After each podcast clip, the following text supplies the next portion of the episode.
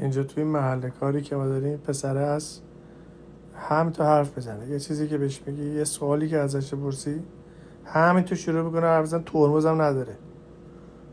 ما هم نمی‌دونیم به این چی بگیم ترمز چه بکشیمش بگیم آقا گوش بده یه دقیقه. بهش بگیم بعد بیان میگن آقا تو مثلا بد اخلاقی داد زدی بیا برو بیرون. قبلا ما گفتن ما میترسیم دیگه. آقا سر صدا نکن بچه بگی بشین. الان هم اینجوریه. بخوان یکی رو مثلا پروموت کنن. یعنی یعنی داره سر صدا می‌کنه. فکر کنن کی سر صدا می‌کنه این خوبه. این می‌دونه داره چیکار می‌کنه. کسی که داره سر صدا می‌کنه که لزوما نمی‌دونه داره چیکار می‌کنه. ممکنه اصلا پر حرف باشه. ممکنه اصلا داره حرف می‌زنه که شما رو منحرف کنه. نادانیشو بپوشونه. شما از کجا می‌دونین؟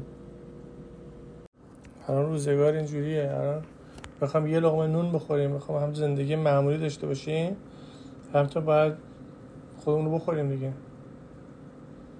خودمون رو بخوریم. به خاطر اینکه چی؟ به خاطر اینکه یکی میره ناراحت میشه.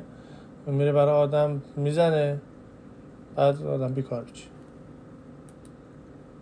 الان واقعیت روزگار همینه. کارش هم نمی‌شد. هیچ کارش هم نمی‌شد. یه چیز بگیم. ما رو بیرون می‌کنن. چیزی هم نگیم. خب مریض میشیم. مریض میشه آدم. تو چی نگی مریض میشه. راهی نداره. مریض میشه. الان مردم تو مملکت ایران همه مریضن. تو خنگ که نیست هم می‌فهمن. یکی اذیتشون می‌کنه. اینم که نمی‌تونه چیزی بگه اونجا. نمی‌تونه که چیزی بگه. مریض میشه